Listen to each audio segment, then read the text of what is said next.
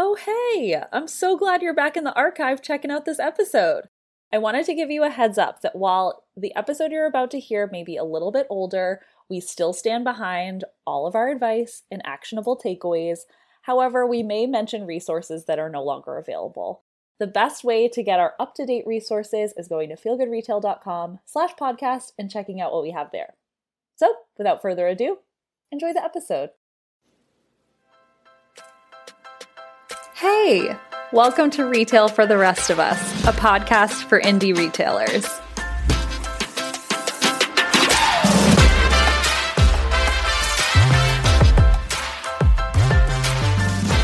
Hey everyone, welcome back to Retail for the Rest of Us.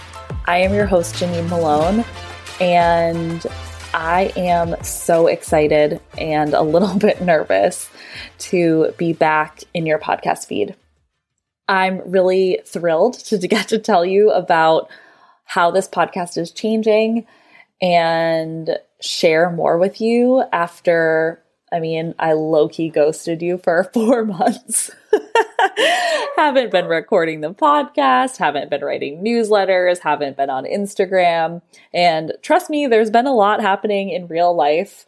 Um, but my digital uh, hologram has been pretty quiet.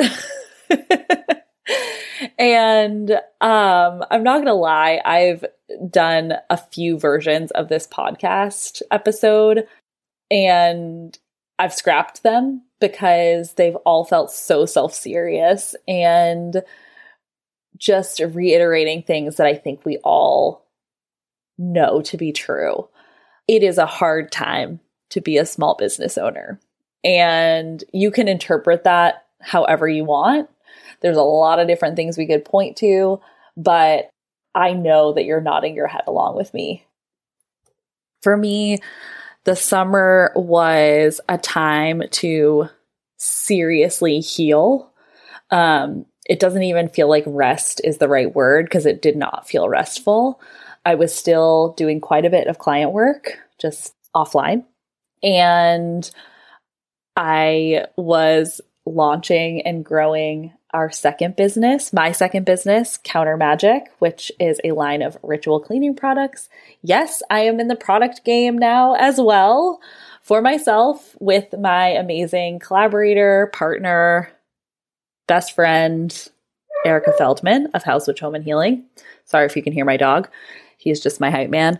And I also was just really contemplating what I wanted to do next with Feel Good Retail because it was not feeling sustainable and it wasn't feeling focused and it wasn't feeling aligned and I just hit a point where like I didn't have the same energy reserves that I feel like I have had in the past, for better or for worse. I mean, I think we've all experienced exhaustion and burnout, and I certainly had too but there was something about this summer that was just like a hard stop. Like it felt like I was running into a brick wall and I could not get myself to sit down and write or think about what came next, or I was just feeling so much resistance. And that process, I was anticipating taking maybe a couple of weeks just sort of sit with it and explore it and come out fresh as a daisy. But it didn't. I had really unreliable energetic waves and it wasn't just about my business. It was about my chronic illness. It was about my mental health. It was about all of the other relationships and things in my life that needed attention and are really, really important to me. And so I kind of let myself just disappear. And it felt pretty good. It felt really hard, and I felt a lot of guilt. A lot of guilt, more guilt than you should feel about apps, you know? But that was interesting to acknowledge. And basically what I spent the summer thinking about was do I want to quit my business? Do I want to just burn it down, let it go, let it leave? And I'm sure you can assume, based on the fact that you're hearing my voice right now, that that is not the decision that I made. But boy, was it tempting. and so instead of burning it all to the ground, I thought about what I did want to quit. And the things that just were not working for me anymore and that maybe didn't work for me ever, but that I no longer can tolerate within something that I am building for myself.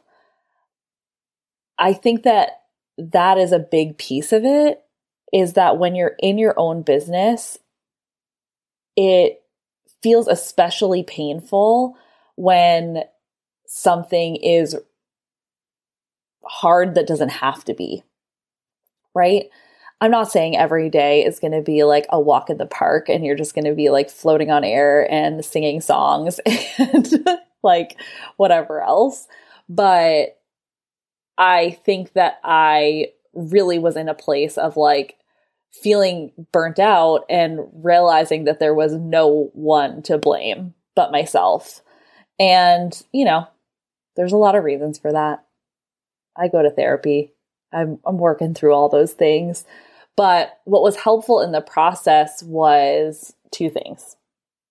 One, because I was feeling so uninspired, I was keeping a list of every retail related idea, story, trend, or even just concept that I thought could be related to retail, or I saw a connection with indie retail.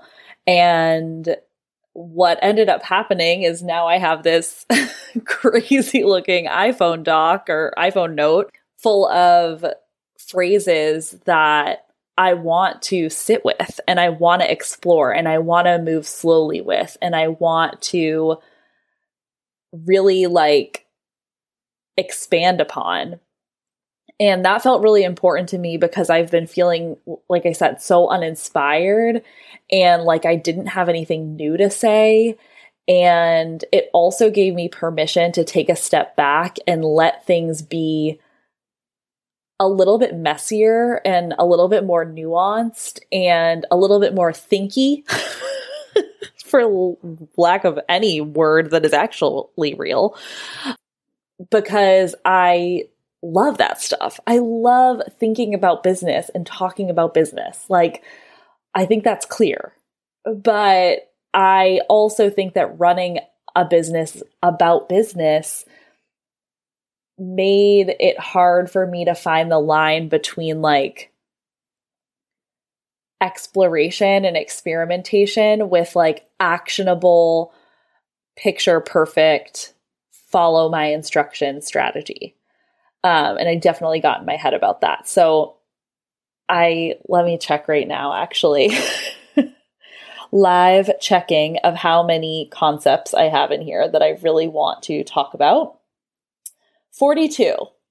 So we got some things that we're going to explore. I'm sure there's a lot of crossover, and I'm sure some of these I won't even understand when I go back and reread them.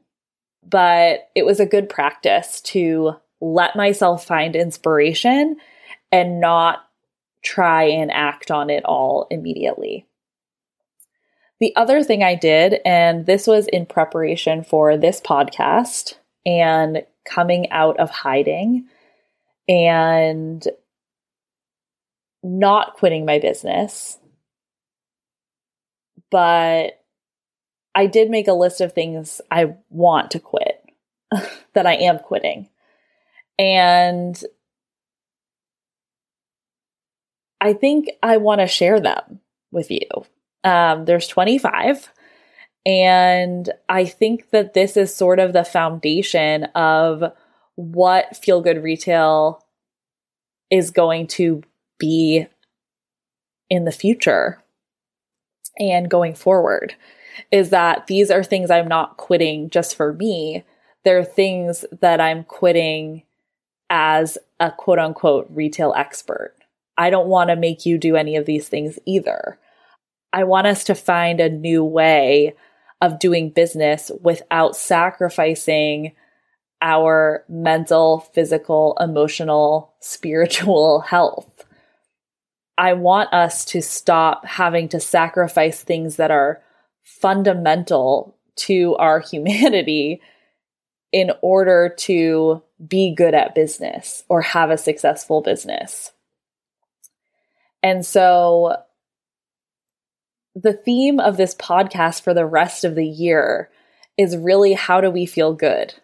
And I think it's coming at a pretty good time because November and December are times that are busy as hell and overwhelming, and in 2022 are as unpredictable as anything else. And I think it's important to have a space that is supportive of you and wants you to do an amazing job and wants you to have a killer season and also wants you to feel like you didn't have to light things on fire in order to do that. So here they are the 25 things I am quitting instead of quitting my business. Ignoring my intuition.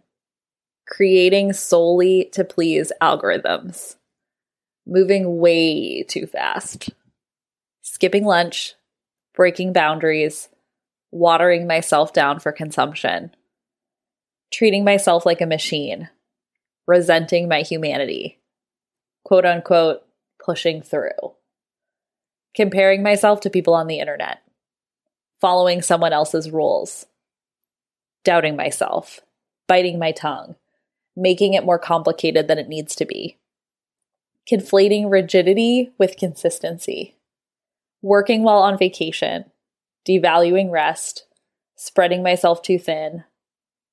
Saying yes in an effort to be liked. Reading my email in bed. Preferring neat and tidy to nuanced and messy. Thinking that I have to have all the answers. Resisting expecting perfection, taking it all so damn seriously.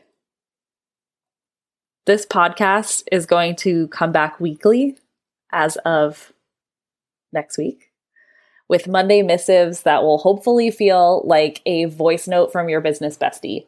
Sometimes we're going to talk about strategy. Other times we'll talk about trends. We'll dive into some of these ideas I've been keeping track of or some of these things that we're quitting and what to do instead. Sometimes we're going to work through some thoughts that aren't totally formed yet, but are rolling around either in my head or in your head. We can ask and answer questions. We're just going to spend some time together every week to think about what it means to be in retail going into the future because right now we're in the void. The void of it's not going to be what it was, but we don't know what it's going to be yet. And instead of that being scary, I think if we all take a little bit of time, and my contribution can be these 10 minutes a week to explore and experiment and commiserate when necessary, that we'll all be able to create the future of retail together as opposed to following along with whatever corporate America and capitalism and the patriarchy wants us to do next. I'm going to be hanging out on Instagram sometimes, I think, and I'll probably try my hand at TikTok because I do like it there. and I think video could be kind of fun. We'll see. But the best place to find me will be here on our weekly episodes of Retail for the Rest of Us, as well as in our newsletter, which you can find at the link in our show notes. There will be more coming, but for the sake of keeping my promises, I'm going to leave it there. And I'm really, really glad to be back in conversation with you. Cheers to feeling good.